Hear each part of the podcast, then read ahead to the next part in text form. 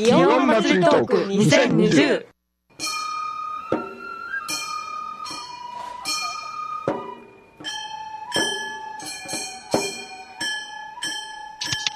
おはようございます。祇園祭りトークにせんにじゅう、おはようございます。山田昭弘です。えー、今年はいつもと違う祇園祭りをいつもと違う形でラジオカフェからお送りしています。今日はしちがつさんじゅういちにち、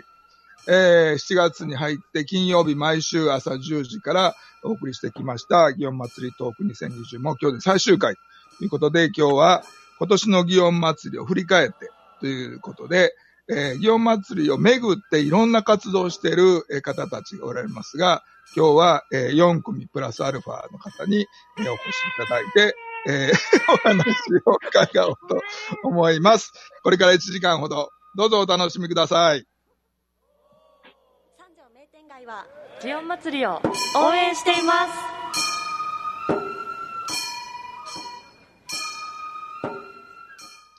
はい、改めまして、ナビゲーターの山田昭弘です。えー、今日はですね、えー、本当たくさんの方に、えー、ご参加いただいているんですが、まず、えー、子供とさんっていうグループ、子供とっていうグループで、子供たちのために祇園祭りの、えー、体験、えー、の機会を、えー、作っている人たち。それから、えー、美しい京都。えー、新町通りの吉田さんとこの京町屋を舞台にして、えー、祇園祭り、その他、えー、京都の京町屋の生活文化を、えー、伝える活動をしている、えー、方たち。そして、えー、祇園祭りゴミゼロ大作戦。えー、祇園祭りで出る、えー、たくさんのゴミをなくしていこうという活動をしている、えー、皆さん。そして、えー、まだお越しになってないですけど、えー、京都大学の、えー、持続可能な開発、えー、目標という、えー、エスディージーズ という、えー、活動をしている学生さんたちにも後ほど来ていただきますということで、えー、それではですね、まず子どもとさんから順番に、これまで、まあどういう目的でどういうふうに活動これまでしてきて、で、今年はこういう、えー、状況の中で、いつもと同じことはできないから、皆さんはいつもと同じことできなかったと思うんですけど、できないからこういうふうなことをしました。というふうなご紹介をまずいただきたいと思いますが、えっと、山本さんからお願いした方がいいのかな？はい。はい、お願いします。はい。ありがとうございます。おはようございます。はじめまして、子どもとの代表をしてます、山本あかりと申します。今日はあのこのような場に呼んでいただいてとても楽しみにしてました。どうぞ楽しんでください。お願いします。はい。あの私たちは子どもと行こう祇園祭りっていう取り組みをにせんじゅうななねんから始めてるんですけども、その時のメンバーが今のメンバー全員なわけではなくて、割とあのメンバーいろいろ入れ替わったり、あの外の人と一緒に共同しながらなんか柔軟に活動を続けてきてます。で、最初に立ち上げたきっかけっていうのは、私自身京都の出身ではなくて、初めて祇園祭りに当時よんかげつの子供を連れて、鉾が立った直後のお昼間ぐらいに、うん、あの、行ったんですけど、その前にもの周辺の母たちから、祇園祭り行きたいんだよって話をしたら、あそこは子連れで行ける場所じゃないからやめなっていう、たくさん言われて、それでもどうしても見たくて、まあ、余裕のある時間帯に行って、たんですね。もうすご素晴らしいものだな、山鉾ってこんなものなんだっていうのを目の前で見たときに、まずすごく感激したんですよ。で、これを京都の母たちは子供に見せないのかと思ったときに、一つすごいショックで、なんかしたいなと思ったのがきっかけだったんですよね。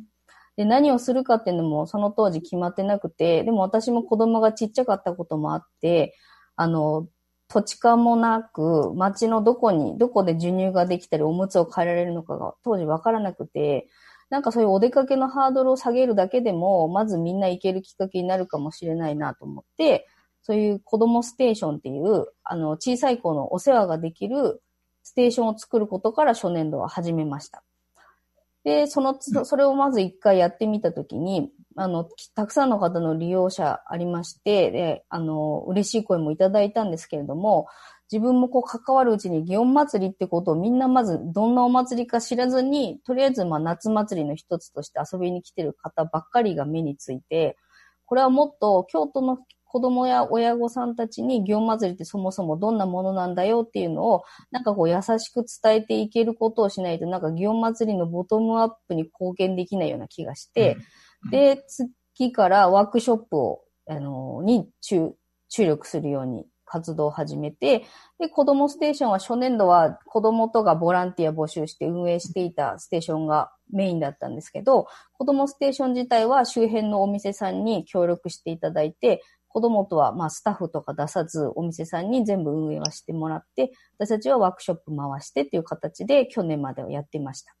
で、そのワークショップで、はい、えー、一緒にやってたのが、はい、えー、河合敦子さんとか吉野直子さんとかなんですね。えっ、ー、と、相川さんは去年、そのワークショップ一緒にガンガン動いてくださって、うん、で、お隣ラボの吉野さんは、子供ステーションとして場所を提供してくださったりしてたつながりから、つながりました。はい。じゃあ、そのわ、去年までやってたワークショップのお話を、まず河合敦子さんから伺おうかな。河合さん。河合です。すいません。どうもどうも。後ろは何です？二条城ですか？これは鴨川です。大好きな。はい。下の方が映ってないね。かか空ばっかり。空ばっかり映ってすいません。えっと、はい、えっと、私も子供がいまして、はい、で、えっと、私もあの、山本さんと一緒で、京都の出身ではなくて、まあ、外から京都にやってきて、本当に最初は祇園祭って本当に賑やかな、なんかあの露店がいっぱい並んで、まあ、派手なお祭りだなっていう感覚しかなかったんですけれども、子供が小学校で、まあ、いちねんかけてじっくりと祇園祭のことを学ぶっていう学習がありまして、で、それと合わせて、ちまきを売らせてもらう体験をさせてもらったんですよね。で、それで、なんか私も今までは、あの、本当に夏祭りとしての見方しかなかったんですけれども、それをきっかけに、なんか結構ストーリーとか、いろんなことを裏にこう隠されてる、いろんな歴史とか、あの、思いを知ると、本当になんか今まで見えてきてた景色がなんか一変すると言いますか、なんかこう一つ一つのものの見方も変わってきて、で、本当になんか面白いなっていうふうに思ったんですけども、で、その体験をやっぱりあの、もっとたくさんの人にしてもらいたいし、子供だけじゃなくて、知らない大人にも子供をきっかけにして、そこを入り口口にしてなんか今更聞けなかったこんなこと聞いてみたいみたいなことのなんかこうちょっとハードルを下げるようなこともワークショップをすればあの叶うんじゃないかなと思って去年一緒に山本さんとまあちまきを作るですとかあとまあちまき売りの体験もさせてもらったりとかあと八坂神社を巡ったり祇園祭りあのギャラリーの方で鉾を実際に見たりとかそういったあのワークショップを一緒にさせていただきました。でまあそのそれそれで見た見聞きしてきたことが今年の春子の祇園祭りのストーリーにも生かされてるっていうことですよね。そうですね。はい。はい。でその、えー、春子の祇園祭りにつながる、えー、紹介もしてくえっとどなただえっと民生さんのことを、はいえー、知ったはって紹介してくださったという吉野さん。はい。はい。はい、えっと、先ほどの山本さんのお話では、その子供ステーションの、ええ、あの、お手伝いを最初にしはったっていうことですか？そうですね。あの、子供とさんで、その子供ステーションをにせんじゅうはちねんにされてるのを、新聞で見て、うん、わあ、すごい素敵な活動と思って、うん、ちょうど私も、その子供連れで働けるコワーキングスペースっていうのを、その頃に企画し始めて、やり始めた時代、時期で、今日はそこにいるんですけどね、こういう場所なんですけど、そこにいるんですけど、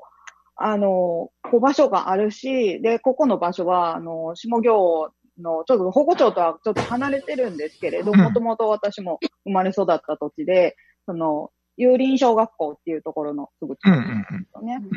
はい。で、まあそういう少し離れてても、祇園祭りに関心のある人とか、保護庁じゃないと参加できない、保護庁の子供じゃないと参加できないっていうのが、まあまあ私の子供の頃の意味ですけど、そうじゃなくても、あの、参加できるような時代になっててほしいなっていう気持ちもあって、ちょっと離れてるけど、子供ステーションやらせてくださいっていうふうに名乗り出て、で、昨年、あの、可愛い、あの、赤いフラッグをね、つけさせてもらって、うん、子供ステーションで名乗らせてもらってたっていうのはあります。で、今年は、なんかどんな活動されるのかなっていうのを話してる中で、そのお話を、あの、作っていきたい、で、お話に載せて紹介していきたいっていう話があって、で、たまたまそのお話とか、その子供たちにこう伝えていけるものに関わりたいっていうことを、その、タミオさんが言ってたっていうのが、こう、リンクしたんで、ちょっとつなげてみようかなっていう、はい、そういうことをしていました。それでつなげていただきました。なるほど。はい。で、えー、つないで、つ、つなが、思わずつながったタミオさん。はい。思わず。つなげていただきました。はい。ありがとうございます。話、お話が来たときに、えー、タミオさんは、どない思いました？あ、そんな話。やりますっていう。やりますって、もう、もう一瞬で、一瞬でやります。はい。一瞬、一瞬で。はい。それは、それはいつ頃やったんですか？ しがつ、ごがつ。ろく、ろくがつぐらいでしたっけ？あ、ろくがつも入ってた。も私が多分、吉野さんと、今年どうするんですかみたいな話が多分にがつ、あ？ さん 月ぐらいでしたっけ？そうそう、自粛でもうみんな家にいるよね、はい、あのステイホームっていう時に、ズームして、はい、そっからトントンとって感じでしたね。そうなんです、そうなんですよね。いつとかかな。タミオさんと最初につなげていただいたのめちゃくちゃ時期が曖昧ですけど。いやいやいいですよ。なんかもうに、さんねん知ってるような気がしてるんで。そうですね。それぐらいこの数ヶ月は濃かったわけです。濃密やったわけですね。濃密でしたね、はい。うん、一緒に暮らしてんじゃないかなみたいな錯覚がたまになってました。それずっとリモートでやり取りしながら詰めていったわけですから、この物語って。リモートです。はい。実際にフィールドワークとかはもう去年、去年の祇園祭までに見聞きしてきたことを元にして。のことがあったんですけど、あの、佐々木美久さんとタミオさんは、あの、佐々木さんは今京都にいらっしゃらなくて、本当だったらこの夏、フィールドワークしに一緒に来る予定だったのが、こんな状況で来れなくもなり、で、タミオさんと吉野さんと私とさんにんで、再度ちょっとこう、なんでロケハンみたいなのは直接しに行って、で、春子がどこの小学校に通ってるようにしようかなとか、どこからお囃子聞こえてくるかなとか、この路地のあるこの、こんな雰囲気に住んでてほしいな、みたいなのを、なんか、それは現場でちょっと案を練りました。なるほどね。呉服、呉服屋のおじいちゃんおばあちゃんとかね。はい。寿司屋のお兄ちゃんとかね。はい。はい、落語、落語小学校なのに、さ、榊が出てこなかったっていうのは私はちょっと残念だったんです。すごい知識不足で申し訳ないです。はい、いやいやいや。まあ、まだこれ、これからあのバージョンアップしていって、ゆくゆくは絵本として出版とかしてくれたらいいなと、私は思ってますけど、はい、えー、そのイラストを描いてくださった佐々木美久さん。はい。よろしくお願いします。はい。と私はもともと山本あかりさんと、まあ、出身が北海道で、うん、あの、友人同士だったっていう。何同士？友人同士で、ああ、そうなんだ。はい。同級生みたいな。で、あかりさんが引っ越しして京都に住むようになって、うん、そういう子供との活動をしてるっていうのも知って、こう、陰ながら、あ、すごい応援したいなって思ってた時に、ちょうどこの先ほどおっしゃってたにせんじゅうななねんの子供と行こうっていうマップのイラストをまず、あの、書かせていただいたっていうのが、まあ、一つの縁で。なるほど。はい。で、今、今年度、その、私自身、京都には好きで何度も行ってはいるんですけど、祇園祭を見たことがなかったので、うん、これは見なきゃっていうのがにせんにじゅうねんだったんですけれども、うん、それがまあ叶わず、なので私は全然ちゃんと体感してない身なのに、あの、ぜひ見ろって。絵を描いてしまった。はい。あの、声かけていただいて、これはちょっとなんかやらねばっていうか、あの、なんでしょう、こう住んでもいないし、祇園祭を知らないっていう立場で、何かこう込められるものとか、あの、まあ、読者に感じてもらえる、私も一緒にこうなんか感じながら作れるかなっていう気持ちで、あの、取り掛かったという感じです。なるほど。まあ、はい、そういう形で始めた、えー、春子の祇園祭っていうノートの記事っていうのが、一応今朝完結したということなんですけど、まあ皆さん、あの、やりきった感と、それからまだまだやり足りなかった感っていうのがあると思うんで、えー、そのあたりを後半にまたお話しいただけたらなと思います。はい。ありがとうございます。ひとまずありがとうございます。ありがとうございます。では続いて、えー、ゴミゼロ大作戦の太田さん。はい、おはようございます。はい。まあ、ゴミゼロ大作戦ってい、いつからやってましたっけど、ゴミゼロ大作戦は。ね、祇園祭ゴミゼロ大作戦はにせんじゅうよねん、ちょうど後祭りが、あの、復活した年からスタートさせたんです。で、まあ、もともとも今年でななねんめの活動になるんですけれども、あのー、まあ、祇園祭からゴミが出てる、まあ、たくさんのゴミが出てるっていう、こう言い方が適切かどうか難しいところなんですが、祇園祭って神事のところには、あの、ちゃんと責任を持って運営される方、まあ、主催者の方いらっしゃるんですけれども、あの、特に宵山の時は、えー、まあ、露天商さんが並んだりだとか、私有地でいろんな、えー、まあ、もともとお店をされていて、その目の前でたこ焼き、あ、焼き鳥とかね、ビールとか販売されたりだとか、まあ、とにかくそういうお店をすべて合わせると、だいたい今のところきゅうひゃくからせんぐらいのお店が街中にずらっと並ぶんですね。で、まあ、僕が学生の頃、まあ、他県から京都に来て、で、最初、宵山を楽しみに行ったら、まあ、上向いて歩いたら綺麗なんですけど、下向いて歩いたらゴミだらけみたいなことが、うん、まあ、長らくこう続いてきていて、で、まあ、それが観光客の皆さんがこう増えると同時に比例して、ゴミの量もどんどん増えていってるっていう、こう、まあ、現実があって、だこのゴミをどうにかしないとって、みんな多分少しずつ思ってるんだろうけれども、結局何もできずに来てたっていうのが、まあ長く続いてきてたんですね。で、あの、ゴミ拾いを良くする活動なんかも随分広がってはいたんですけれども、結局範囲が広かったり、もう来客、まあ、あの、来られるお客さんがすごく多かったりで、やりきれなくて、最終的には、あの、露天商が、あの、なんだかな、雇っていらっしゃる製造業者さんたちがバーッとやったり、あとは、町内の方が朝までですね、かけて、まあ、特に巡行の前の日になるので、巡行に向けて、夜を徹してその清掃するというようなことをされていて、あの、町内の皆さんは、ね、お住まいになられていて、神事にはさもちろんねご、ご参加されてますけれども、でも結局、ゴミを出してない人たちがゴミを片付けたりだとか、うんえー、このゴミの最後の処理のコストっては誰が負担してるかっていうと、山鉾連合会と、お露天商なんですね。うん。うん、なので、う売る人は売りっぱなしだし、それを買って食べる人はそのまま捨てっぱなしでそのままだし、うん、それを最後処理するのはゴミを出してない町内の人で、あとはゴミをの原因を作っている露天商だったりするんですけれども、まあこれは本当は誰が責任持つべきなんだろうみたいな議論のスタートをしながらも、まあゴミ拾う活動、出てきたものをどうにかする活動っていうのはいくらでもあるんですが、そもそもゴミが出ないような仕組みを作らないと、これからひゃくねんね、にひゃくねん長くこう続けてもらえる、こう祇園祭になるためにするためにも、宵山のその風景を変えていくような仕掛け仕組みが必要だなということで、にせんじゅうななねんにスタートさせた後、あ、にせんじゅうよねんにスタートをさせて、で、特に特徴的なのが、あのー、その露天商さんたちに使い捨ての容器じゃなくてリユースできる食器、リユース食器でこう販売をしてもらうと。まあ、ゴミを、最後出てきたものをどうするかというよりも、そもそもゴミが出ないような仕組みというところでいくと、その流食器を導入しているっていうのが、かなり大きなポイントなんですが、ただそれもふつかかんでにじゅうまんしょくぐらいの話で、えー、大体推計すると、あのー、ふつかかんで大体にひゃくまんしょくぐらい出てるんですね。うん。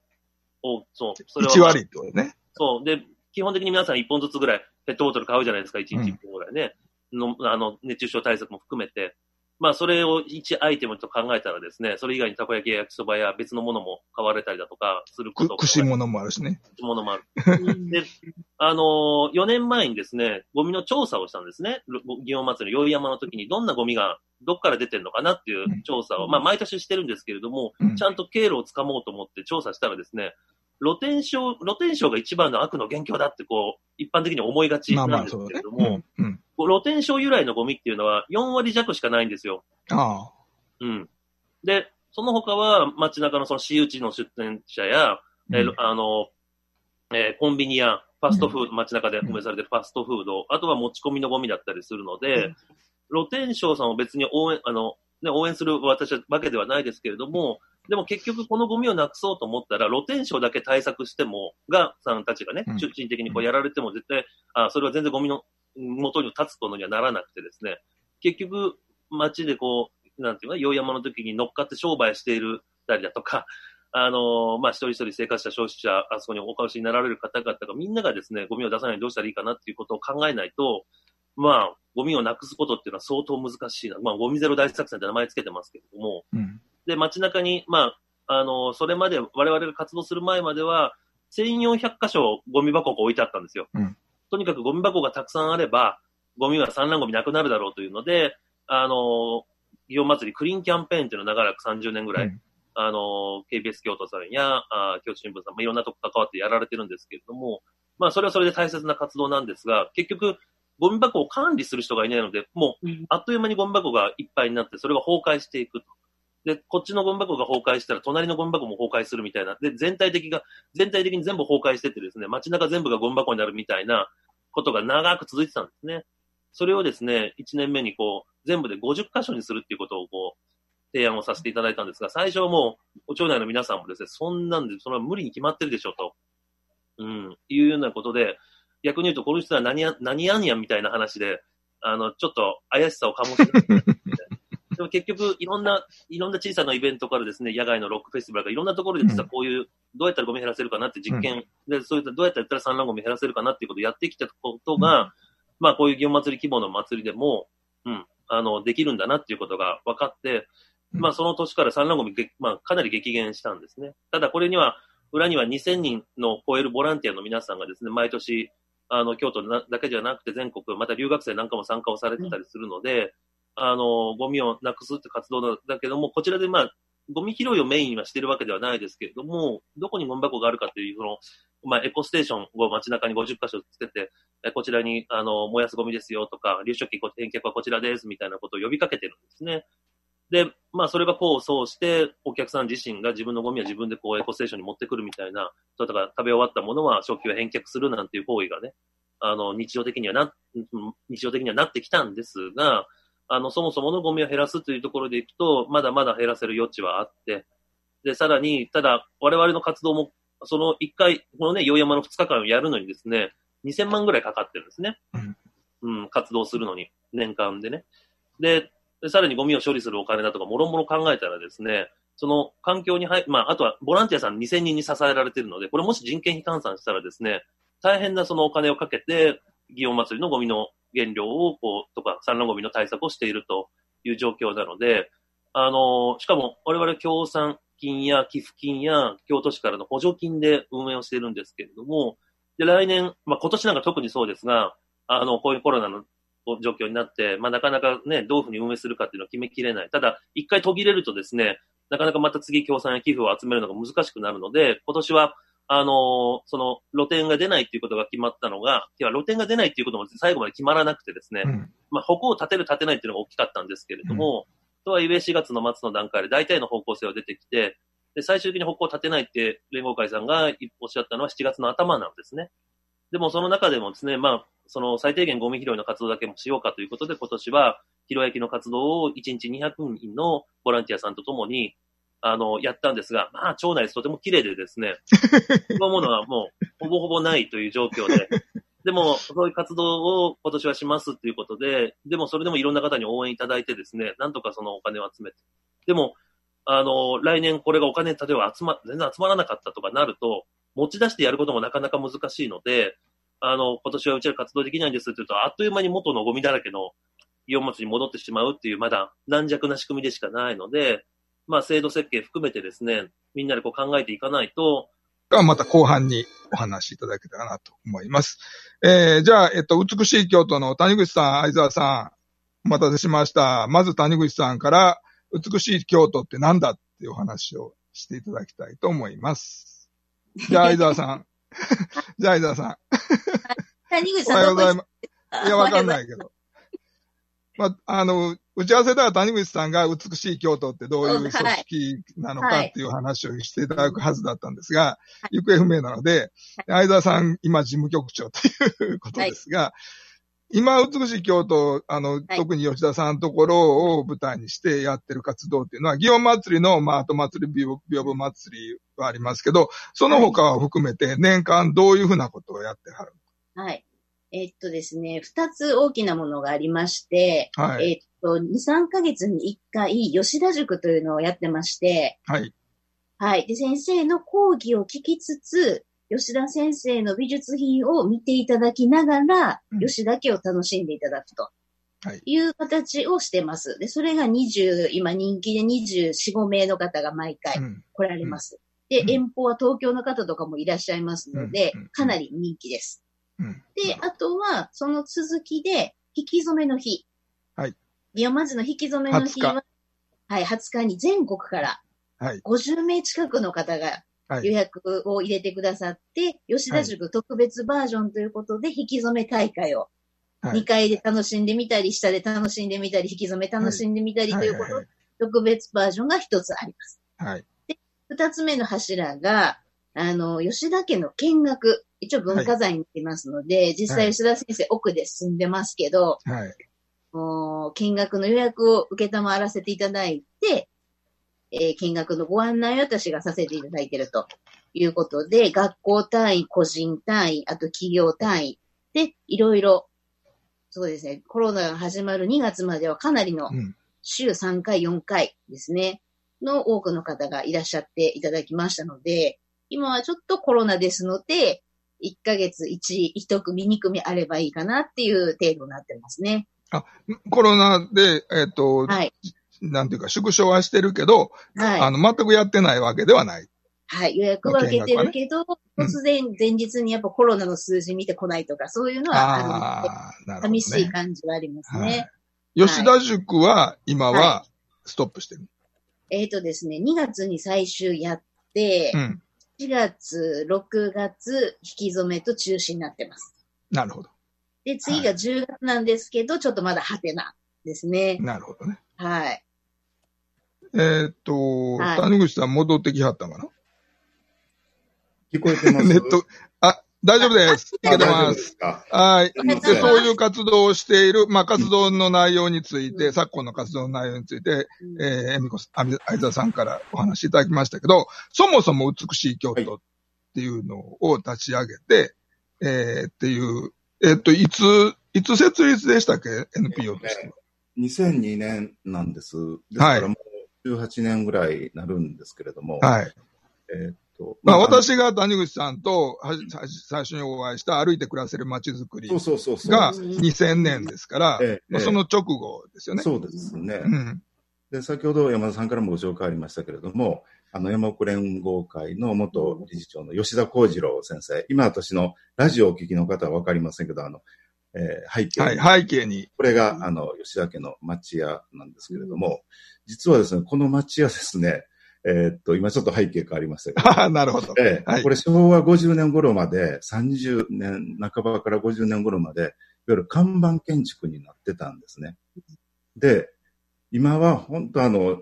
文化財にも指定されている町屋ですけれども、うん、あのいっかいにはテナントが入り、シャッターがついて、車までの駐車場まで、えー、と取り付けられてたってね、そんなあの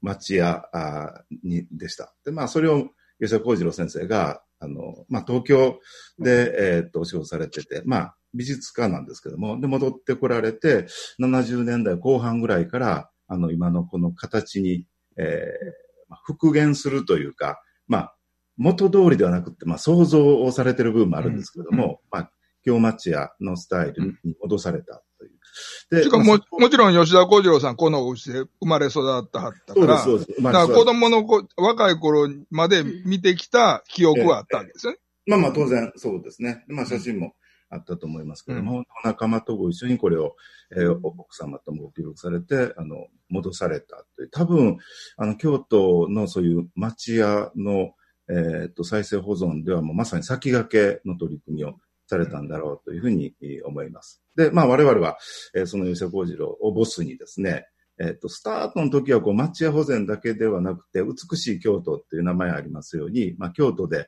まあ、培われてきたそういう美しい暮らしの仕方とか、コミュニティの、えー、あり方とか、まあそういうものを学んで、えー、次世代に継承していく、もしくはその中からこれからの時代を作っていくヒントを得たいなって、そんなことで活動を始めました。で、はい、祇園祭のこの、あの、屏風祭りにがっちり関わり出したのは、どうでしょう？あの、ここなな、はちねん、相沢さんね、ご参加いただいてからぐらい、かもしれません。それまではもうずっと、うん、あの、吉田先生の、えー、っと、まあ、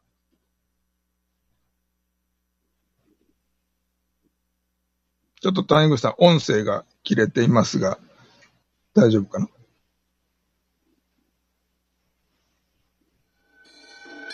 続きをお話ししましょうか。はい、お願いします。あの、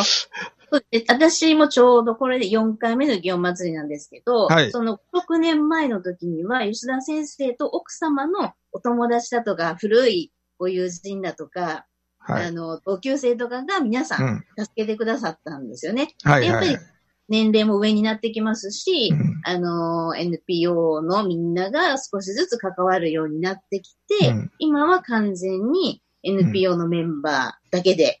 うん、祇園祭のお接待なり、うん、設営ですね、をさせていただいてますね。うん、はい。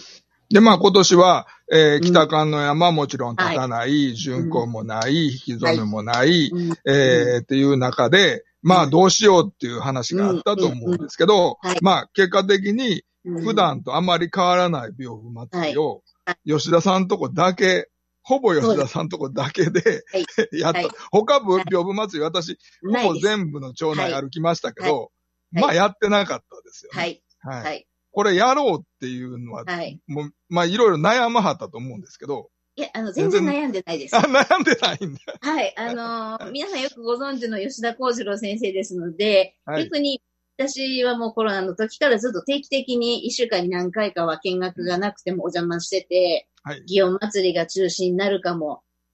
何かがなくなるかもっていうのが順次いろんな情報が入ってきた中で、うん、吉田先生はずっと一貫してて、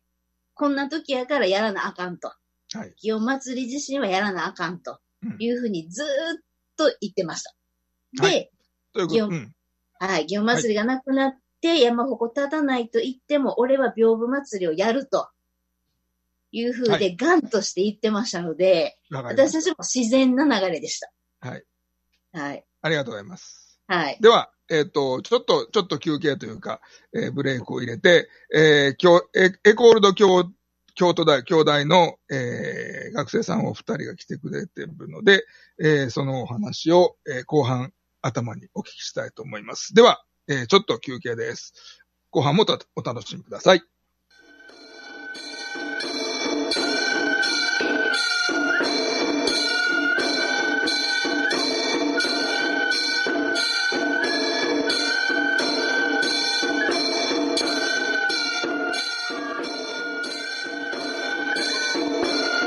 祇園祭りトークにせんにじゅう、三条名店街は祇園祭りを応援しています。はい、改めまして山田明宏です。では、えっ、ー、と祇園祭りトーク、えー、最終回、えー、今年の祇園祭りを振り返って、後半の最初はエコールド兄弟の、えー、奥野さんと西本さん、えー、お越しいただいてます。お待たせしました。奥野さん、奥野さん、マイク入ってませんよ。はい、はい、ありがとうございます。すみません。はい、おはようございます。おはようございます。はい。京都大学農学部の奥野真紀穂と申します。はい。えっと、エコールド兄弟がどういう活動をしていて、今年、祇園祭に絡んで巡ってどういうことをしたかっていうのを、まずかいつまんでお話しいただけますでしょうか。はい、わかりました。エコールド兄弟っていう団体は、あの持続可能性とか エスディージーズ に関連したイベントや企画を実施している団体なんですが、今回のこの祇園祭り期間は、このエコールド兄弟や、あと他にいろいろ社会人の方が協力してくださっている、京都超 エスディージーズ コンソーシアムっていう団体で、今回、あの、三和神輿会の方々に、この祇園祭りが、の中で、この、みこし巡行とか、いや、いや、みこしの渡御とか、山鉾の巡行とか中心になった中で、どのような思いでいらっしゃるのか、また、にじゅうよっかに行われた観光祭の代わりに行われた行列に、あの、実際に同行されるということで、それに一緒に同行して、そのお話とか、その様子を、あの、取材させていただくっていうことを通して、勉強会を開催させていただいたというのが、今年の私たちがやった取り組みです。えっと、奥野さんは、去年までの、はい、えー、このエコールド京都での祇園祭りでの活動にも参加 し, してたんですか？あれは今年初めて、ね、あ、私はあの昨年あのエコールド京、エコールド兄弟でやっていた、あの祇園祭りが去年創始せんひゃくごじゅうねんっていうのもある中で、その祇園祭りから学んで持続可能性を考えるこんちきじぃずというプロジェクトを去年担当していました。で、で去年はどういうこと？うん。その去年のこんちきじぃずっていう活動は、あの、その祇園祭りがそのせんひゃくごじゅうねん続いてきた中で、そのいろいろ例えば中断になったことがあったりとか、あと、その中でずっと継承されてきたところの秘訣であったりというものを各グループでそれぞれテーマを持って調べていくというものがあって、社会人と学生の人がそれぞれじゅっこぐらいのグループに分けて、そのそれぞれテーマを持って調べていくっていうことで進めていきました。で、その中では例えばお囃子の継承であったりとか、先ほども言いましたその中断した時とか、そので開催できなかった時にどういうふうにその後復帰してきたのかっていうところを着目して、あの祇園祭がどう続いてきたのかを調べるところ、またあの女性とその祇園祭の関わりを調べるようなテーマなどもあって、いちねん約半年間のですね、あの実際に山鉾の山鉾町の方々にインタビューをさせていただいたりとか、アンケートを取らせていただいたりということをする中で、そのどういうふうに持続可能性につなげることができるかというものを調べてきました。はい。で、今年は、えー、そう、その、実際の祇園祭の山鉾の巡行とか、おみこしの渡御とかがなくなって、えー、まあ、それでどうしようかって言った時に、まあ、エコールド教徒な兄弟の中でも、まあ、いろいろ、えー、議論があったと思うんですけど、まあ、最終的に、その、おみこしに着目をして、特に三和歌のおみこしを、えー、取材をして、おみこしについて、えー、しっかり勉強しようということになったわけですが、まあ、おみこし取材してんで、えー、まあ、おみこしの代わりの、えー、大間さんの渡御にも一緒について、えっ、ー、と、奥野さんが一緒に歩いたんだよね。そうですね。私がにじゅうよっか、じゅういちキロほど丸々歩きました。西本さんが、西本さんが、えっ、ー、と、あれは三和歌の会所にずっとやったんかな。はい、そうですね。で、であの、浅利美鈴先生と二人で、えーまあ、中継レポートとか、はい、あるいはビデオ、えー、レポートの、まあ、司会を、えー、してくださったんですけど、はい、えっ、ー、と、まあ、おみこし、おみこしって、祇園祭り、まあ、そもそもおみこしがある。で、えー、三つもあるというようなことは、多分、それまで知らなかったと思うんですけど、そうですね、はい。おみこしに対して、えー、どうでしたか。まあ、そら、びっくりしたこといっぱいあったと思うんですけど。えっと、そうですね。おみこしについて、全然、その、詳しく知らなくて、やっぱり祇園祭で注目されるのも。詳しく知らなかったというか、おみこしがあるっていうことは知ってた。えっと、写真とかで拝見させていただいたことはありました。で、やっぱりいつもその、山鉾に注目がいく中で、そのおみこしを担いでいらっしゃる方々にお話を聞くと、すごい熱い思いで担いでいらっしゃって、しかもとてもたくさんの方が関わっていて、そのしかもその祇園祭っての位置づけでは、そのおみこしが神様を乗せて街中を巡っていただくということで、とても重要な役割を担っているのに、知らないのは本当にもったいなかったなと感じました。で、まあ今年がっつり知れたわけですけど、はい。まあ、ぶっちゃけ、まあ、ああいうおじさんたちが、みこしを担いで、毎年一回大盛り上がりするわけですけど、まあ、あの、そう、そういうのを、えー、特に女性の学生さんで、とで、京都以外から、まあ、来られてると思うんですが、えー、京都ってなんかこう、雅なしずしずと上品なことをやってはるとこやな、とか思う、そういうイメージかもしれませんけど、まあ、全く違う世界が、そこにね、あるわけなんですが、まあ、これを知った上で、えー、エコールド京都、あるいはコンチキジーズは、これからどうしていきましょうね。そうですね。あの、今回の、その、あの、予長さんたちに実際にお話を伺った中で、うん、その、熱い思いを持ってるっていう中でも、それぞれの人が、その神様を見せたみこし、みこしを担ぐプライドであったりとか、その奉仕していただくことに対する感謝とか、それぞれがそれぞれの思いを持ってる中で、あの、担いでらっしゃるっていうのをすごい体感することができました。で、そういうなんか熱い思いを持って、あの、あの、毎年毎年、神事を行っていくっていうところは、その実際にこの、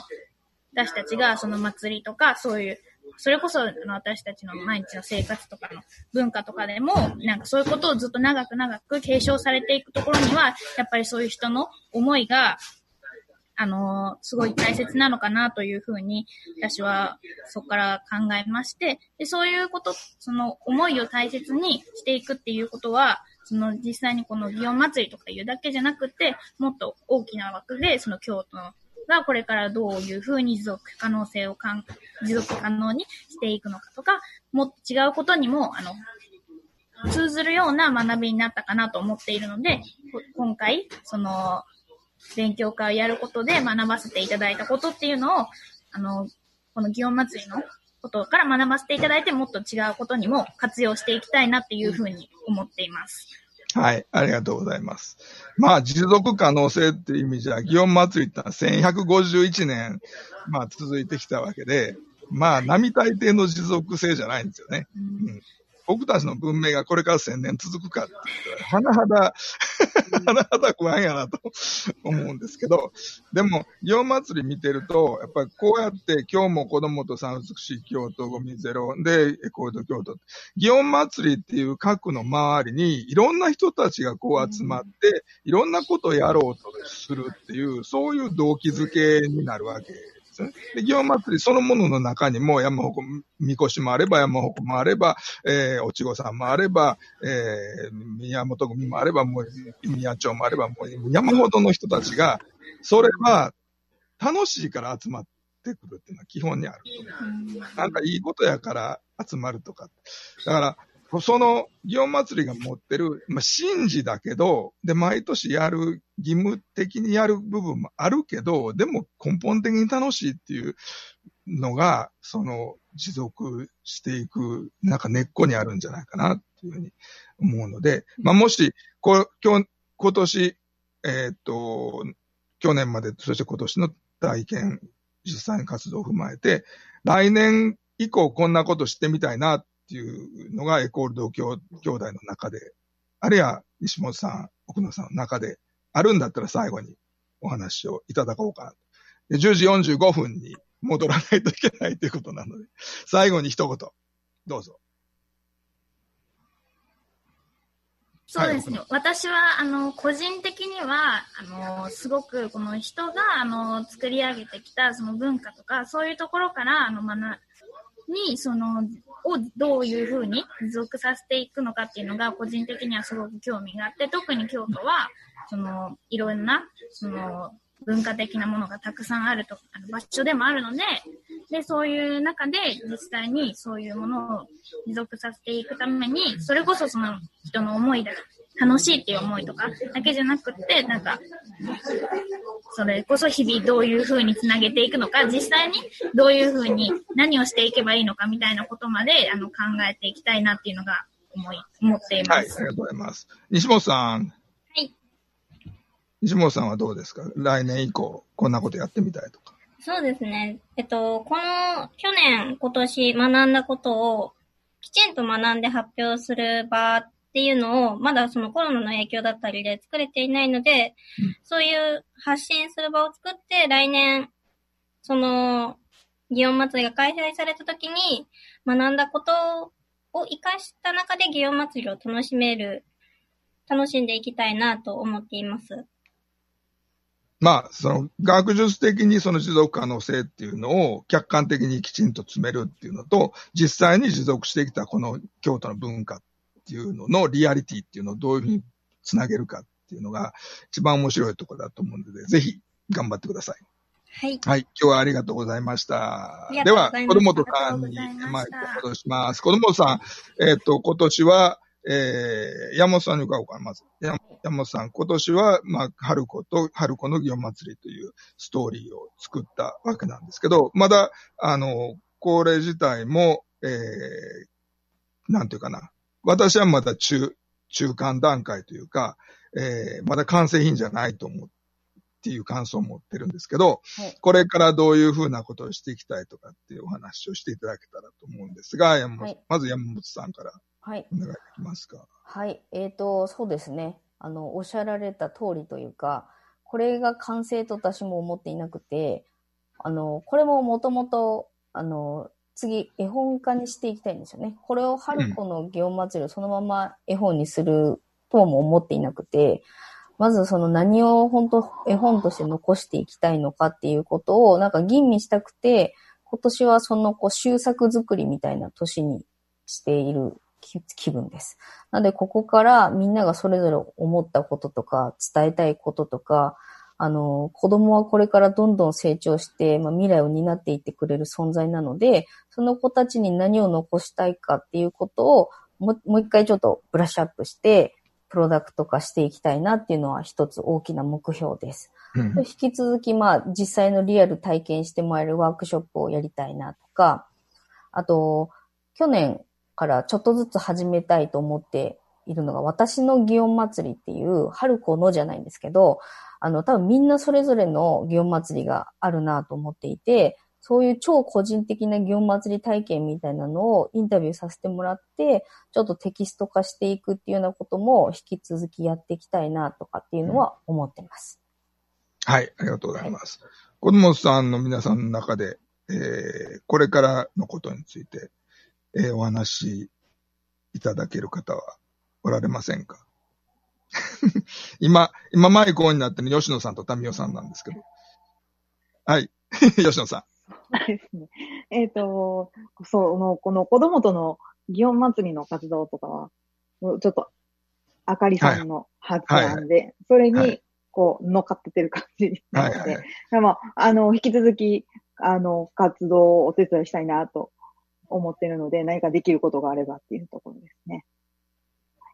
その一方で、吉野さん自身が祇園祭りに絡んで、なんかしたいこととかってあったり、はい、個人でですか？いや、別にいいですよ。無理やり言わなくていいですけど。そうですね。お住まいも、その仕事場もちょっとね、はい、ほこ、ほこ町から外れてるのもあるかもしれない。そうなんですよ。うん、なんか、その、今回のお話のことも関わっていきたくなったのは、うんと、こう、保護町に住んでないと、その、ここ、小山ぼこの立つ町を感じられないで、その外から見てて、こう今年なんやって、へえ、みたいな足を運ばなくなってとかっていうんで、どんどんこう気持ちが遠ざかっていく。自分の子供ももう中高生なんですけれど、うん、今年は祇園祭りないんやって、へえ、じゃあ出かけんとこかってなってしまって、関心が薄れていく。つい数年前まで、もうあの、御朱印集めるんだって、もう毎日のように出かけたりとか、あと祭りみんなで見に行こうって言って、なんか、えっと、エコやタイムラに行くぞとかってお出かけするとか、そういうことが日常、毎年の楽しみだったのが、どんどん気持ちが外れていくっていうところを、まあこれから先ね、来年再来年どうなっていくかわからないなっていうのを、こう、つなぎ止めていくためのお話だってやったり、この絵本化だったり、その周りを巻き込んで何か活動していくってことが必要になってくるのかなと思ってます。ということに、はい。はい関わっていきたいな。ありがとうございます。では、えー、っと、太田さん。はい。まあ、今年はこんなやったわけですが、で、街中ゴミ拾いしてみたら、まあ、ゴミはあんまり落ちてないという、普段の状況がよくわかった、まあ、今年ではあったと思うんですが、まあ、来年以降、実際にその発生するゴミを減らしていくための、単にゴミが散乱しないようにするだけじゃなくて、発生そのものをあの、抑えていくための、それも無理やり抑えるんじゃなくて、みんなが進んでゴミを出さなくなるような形っていうのを多分、こう考えてはると思うんですけど、えー、こんなことやってみようと思ってることがあれば、お話しいただけます？そうですね。あの、まあ、アフターコロナ、ウィズコロナで、どう、宵山の形がかど、どう変わるのかっていうのも、まあ、あるんですけれども、まあ、変わらないのか、まあ、ね、ど、ど、ちょっと、まあ、読めないところありますが、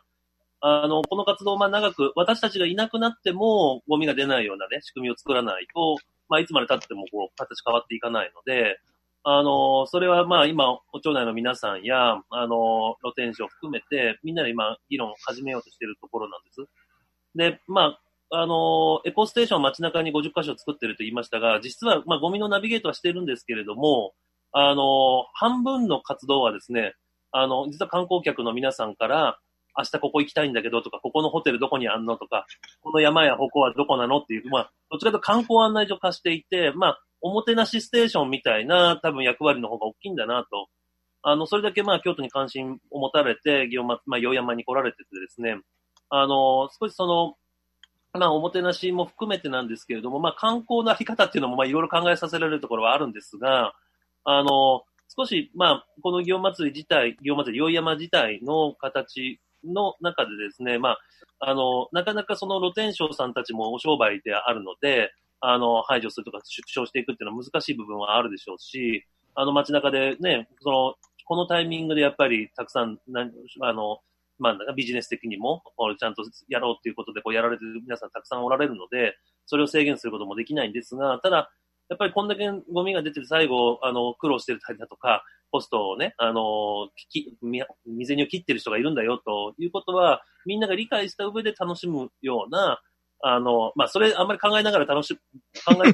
しめるのかっていう話はあるんですけれども、まあ、そういうことを理解、まずしてもらいたいなっていうのでね。うん。うんね、まあ、まずそういうのを知ってもらうことが重要だとは思ってますけどね。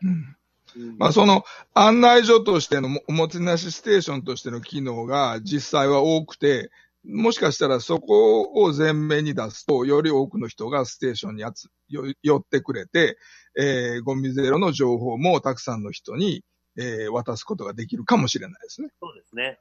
ね。うん。はい。ありがとうございました。では、えっ、ー、と、美しい京都、谷口さん、えー、相沢さん。谷口さん。はい、聞こえます？はい、聞こえてます。はい。はい、来年以降どうしましょう？それと、まあ、我々の活動はね、多分このまま続けていくんですけれども、今年度ちょっとびっくりしたのが、山田さんおっしゃられたように、呼ぶ祭りやってる家が、ほんとなかったんですよね。うんうん、これね、結構、あの、危機感持ってましたね。そうそうそう。もしかしたら皆さん、あの、祇園祭りを楽しみにしてはらへんかったのかなとかね、それぞれの家の方が。うん、で、それいう意味で言うと、今日はあの、子供とさんとかいろんな方がね、ま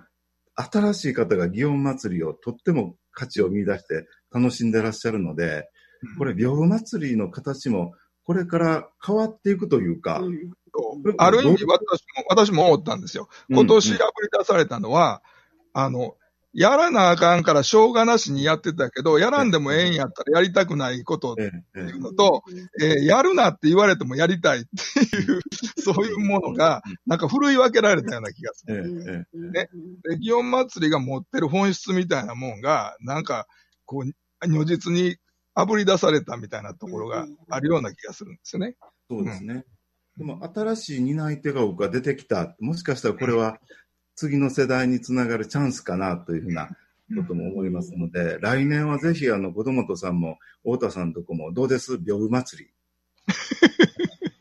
あのびょう祭りは別にあの家宝を並べるものではないので、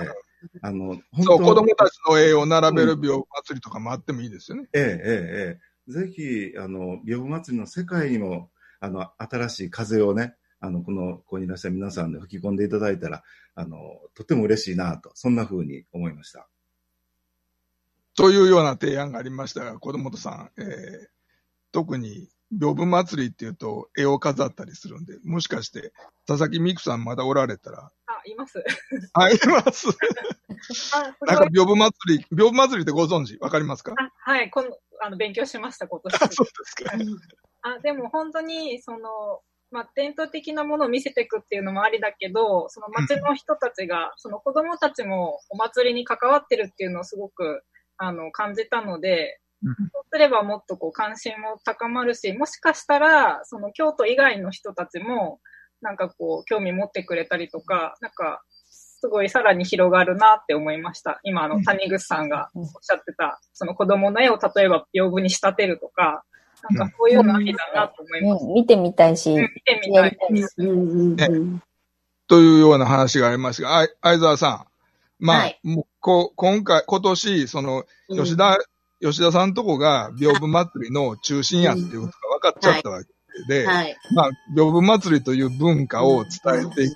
上で、そこその場所無名者吉田家っていうのがすごい大事になってきた、うん。そうですね。うんうんどうしましょうね、来年以降。そうですね。私、今年の中でキーワードがあって、粛々とと、あと継承っていうのがすごくやってる後祭りの間ですごい思ったんですよね。祇園祭りの神事自体もそうですけど、吉田家という形、あとは屏風祭りという形を継承していくこと、あと今、あの皆さんのお言葉聞いたときに、継承下の方たちに、若い方に継承していく、知っていただくってこともすごい大事なんだなっていうことが今回痛感したので、ちょうど GoTo キャンペーンと重なったんですよね。で、お迎えが三井ガーデンホテルさんなので、すごい通りだったんですよ。にじゅういち、にじゅうに、にじゅうさんが。で、全然屏風祭りとか祇園祭りを知らない方が、何ですかこれって来られたんですよ。で、それですごいご案内をしたので、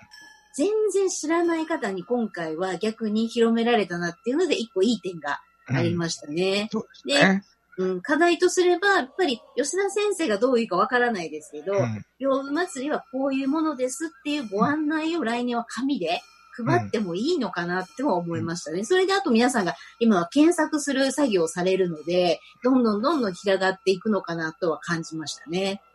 ということで、まあ、屏風祭りに絡んでも、まあ、まだ新たにできそうなことっていうのがいっぱい見えてきたかなと思います。うんうん、さて、えー、終わりの時間も近づいてきました。南さんお待たせしました。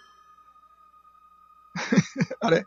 南さん。はいはい、こんにちは。あ、どうもどうも。もうにふんほどしかないんですけど、はいはい、えー、まあ皆さんのお話を、えー、お聞きになって、えー、南さんも、えー、長, 長らく文化博物館その他を通じて、えー、祇園祭もかかってきはったわけですが、はいはい、まあ、これからを展望して、皆さんに一言お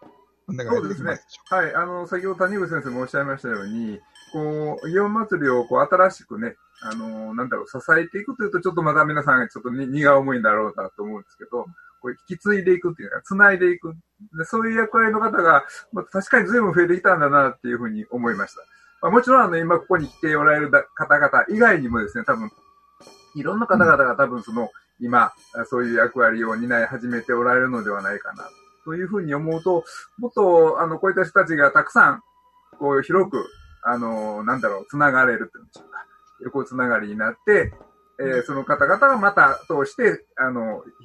祇園祭のことを知っていただけるような活動につなげていけられ、なれれば、なんかもっと、なんか新しい祇園祭というのが見えてくるのかなっていうふうに私も思いました。はい、そうですね、はい。はい。ありがとうございます。えー、ということで、えー、今年の、えー、ラジオカフェがお送りした祇園祭、祇園祭トークにせんにじゅうも、えーお、お別れの時間が近づいてまいりました。えー、祇園祭をめぐっていろんな活動をしてこられた皆さん、これからもしていく、えー、どんなことを今日、今年、えー、感じて、えー、来年以降につなげていこうかというお話が伺えて、本当良かったかなと思います。今日ご参加の皆さんも相互に、えー、つ新しいつながりができたら、この番組やった回もあるかなというふうに思います。本当皆さん、今日はどうも、どうもありがとうございました。ありがとうございました。ありがとうございました。はい。えー、祇園祭りの番組は、えっ、ー、と、ラジオカフェ来年も、えー、続けますので、どうぞ、えー、よろしくお願いします。それではまた来年の祇園祭りでお会いしましょう。さようなら。ありがとうございます。